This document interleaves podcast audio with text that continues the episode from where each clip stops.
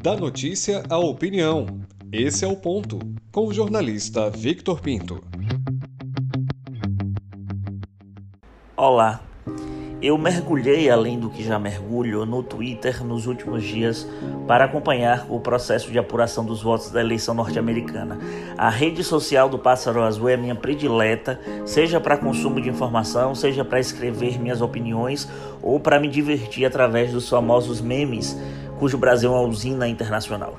O arrastar da contagem dos votos manuais nos fez suscitar e ainda usar a urna eletrônica brasileira, produto nosso, simples, eficaz, ágil, 100% nacional.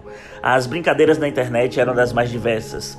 Desde terça-feira de madrugada, esperávamos qual seria o resultado que sairia do país mais poderoso do mundo o desenrolar se arrastou por quatro dias e só no último sábado tivemos a certeza das projeções. O novo inquilino da Casa Branca será Joe Biden, em detrimento do negacionista intolerante republicano Donald Trump.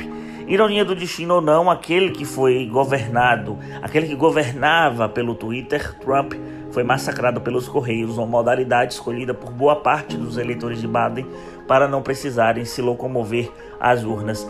E são justamente esses votos os quais Trump questiona. Não podemos reclamar de forma alguma da agilidade da nossa apuração que garante o resultado do vencedor uma ou duas horas depois do fechamento das sessões. Mas a nossa urna e o nosso sistema informático de conferir os votos vão sofrer ataques nos próximos dois anos, isso você não tenha dúvida, quiçá no pleito municipal próximo com inconformados com eventuais derrotas. Escrevi na semana passada um artigo falando sobre recados do tio Sam, o que acontece lá respinga cá. O discurso trumpista, e vale ressaltar que esse movimento ainda vai permanecer vivo, de acusar fraude na eleição, segue a narrativa bolsonarista, sempre utilizada para causar, mas uma prova não é posta à mesa. O presidente Bolsonaro, inclusive, ao dizer que não confia no sistema eleitoral brasileiro, ao querer impor a volta do voto impresso, somente o faz quando convém, mas chegou a ser eleito por diversas vezes deputado federal e não questionou os votos recebidos. A urna, ela é offline, mas o caminho percorrido pela informação em cada rincão do Brasil até o sistema global é digital virtual.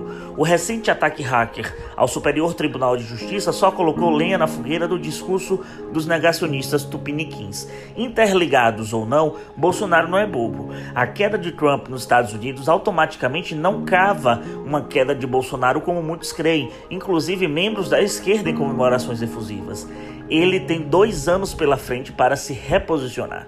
E a Justiça Eleitoral, muito passiva em atuações as quais deveria ser acachapante, se prepare. Será um momento frágil e de uma narrativa que pretende colocá-la em xeque. Eu sou Victor Pinto e esse é o ponto.